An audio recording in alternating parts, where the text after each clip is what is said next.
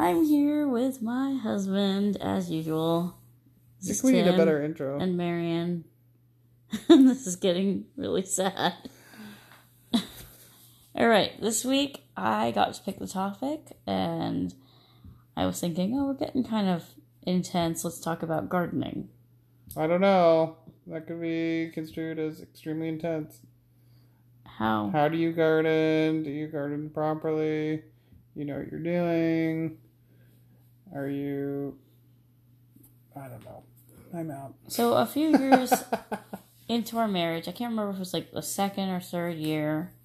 We had two little kids, and for my birthday, my husband got me three different gardening books. Can you tell me what inspired you to do that? That was so long ago. Try.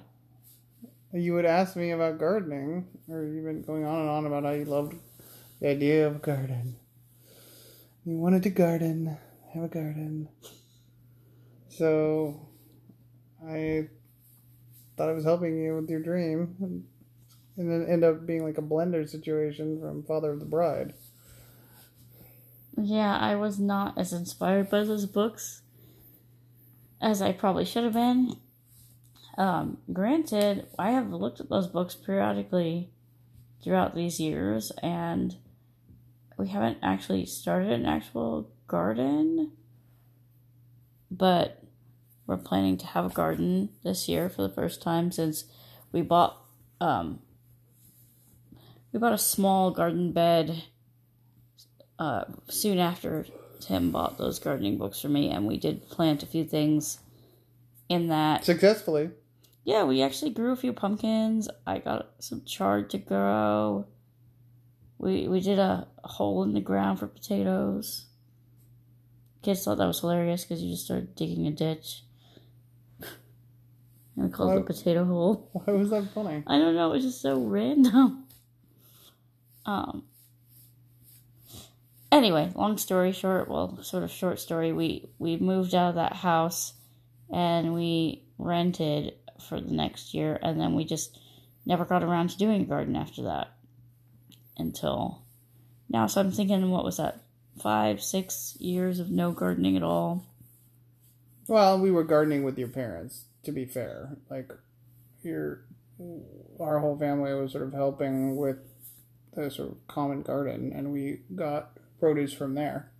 Right, the kids would go over and help my mom weed her garden, and they had apple trees and pear trees, and uh, Beans. Uh, we had enough stuff going around. My mom had a strawberry patch, enough stuff going around that I never felt like we needed to grow a lot ourselves at that point. And then my mom sold that house with all the fruit and all the infrastructure for gardening beds, and we all moved to Walla Walla from Port Townsend. And I had to learn, like, I'd spent all these years researching the climate in Port Townsend and when you sow seeds and, like, each month what you can plant. And I had this really great book that gave you step by step, like, Pacific Northwest maritime climate gardening. And I hadn't been able to, like, actually use it that much for several years. But I sort of memorized this information and studied it and then we moved to Walla Walla, and it seems like a lot of that's not really valid.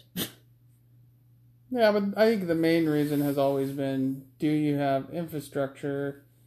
Do you have um, puzzle pieces in place that help you stay motivated or that make it easier to do the work? And so, living in a combined house situation with your mom and then the elements of the property, there were raised beds already built.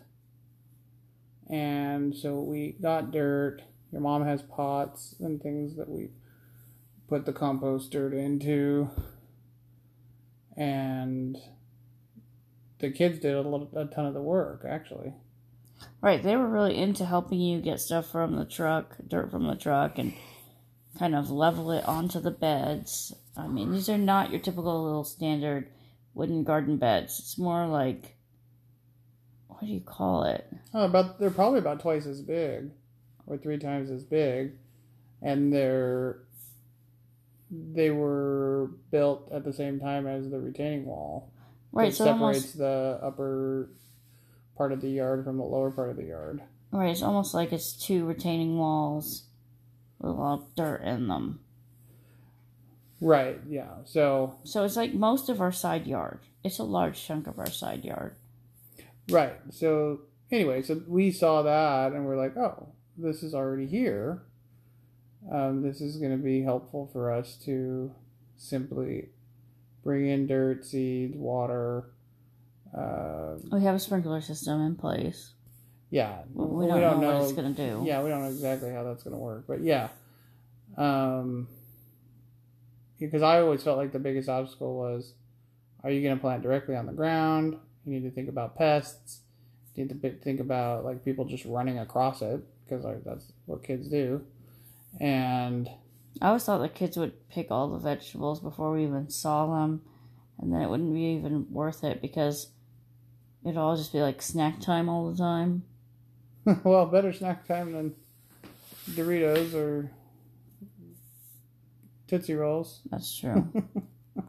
of course, we have a very mature cherry tree, and a mature pear tree, and a mystery tree that my best friend and I were talking. It might be a plum. Mmm. So Stone there'll, fruits. there'll be lots of snack time. I know how you love stone fruits. How do we make sure the kids aren't swallowing the stones? Well, the only person that's going to possibly, by mistake, would be the two younger boys. Alright. Petra's not, well, she might be walking by the end of the summer, but the cherries will be long done by then. Yeah, I'll have to do make sure we do a little. What do they call that? Uh, etiquette of cherry eating. Now, I didn't realize that the cherry stones were poisonous. Now, they're only poisonous if they somehow explode or break in your stomach. Like, if you have the seed and you swallow it and you poop it out and it's intact, like, you're fine. You're Did not you gonna... just say that on our podcast? Yeah, I just did. Oh my word. But I think it's good information because if you're a mom and your kid swallows a cherry seed, you're gonna freak out a little bit if you know that there's poison in them. But it's it's hard to get to that poison for your your gut isn't necessarily gonna break down this the pit and get to that poison. However, you probably shouldn't be swallowing them. well, that's good. Good to know. But that's I- why I don't eat cherries at all. I didn't know that, and our first kid used to eat all the cherry stones, and he's still alive. really? Well, for a while, I cut around the stones obsessively, and then I was like, well, is it that big of a deal if he just swallows a few? And I had to teach him to spit them out somehow. Right. Not how you did that. So then we could create our own little garden slash miniature farm. So, back on the gardening topic, like, did you always dream of having a garden when you were a kid, or Yeah, my grand my grandfathers great grandfathers on my dad's side all were gardeners. But my dad's dad, my grandfather, he did the garden by himself for whatever reason. It was like his own thing. Like he had a garden and it was like his hobby, but it was also like his man cave. right? So- Because he sometimes got land somewhere other than where they So- lived. No, I don't think so. But none of the kids were involved, and my grandma wasn't involved. So it wasn't passed down. It was just like something he was doing for his own edification. Uh, which is fine, but that's why my dad wasn't doing gardening with me, aside from the fact that they didn't own a house. Um, so they could have done it at some of the rental houses. Well, and you can get beds that you can remove. I think you can get, like, I guess the dirt would still stay, but you're really planting every year, so unless you're doing something that's like a tree, you have to start over every year anyway. Right, yeah. But we've also been in the Pacific Northwest surrounded by more and more gardeners. And I think part of it is maybe the uh, interacting with people who are homeowners who've lived in the same house for 15, 20, 25 years or longer. but then also like I don't know, retirees at Port Townsend seem to just sort of like spend three, five, or more hours, sometimes just in a day, doing gardening. And so they had like these massive amounts of vegetables and flowers and fruits.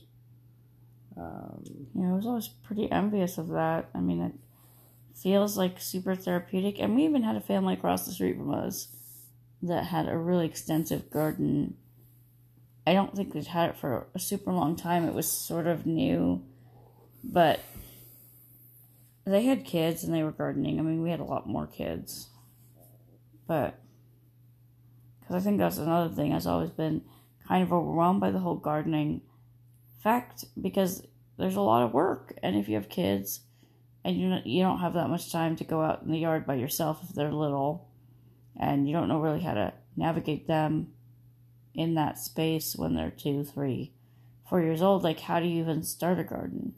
well, I think that's the other thing. We, for a long time, we were really concerned about we have to know all the rules, and you're supposed to garden in rows.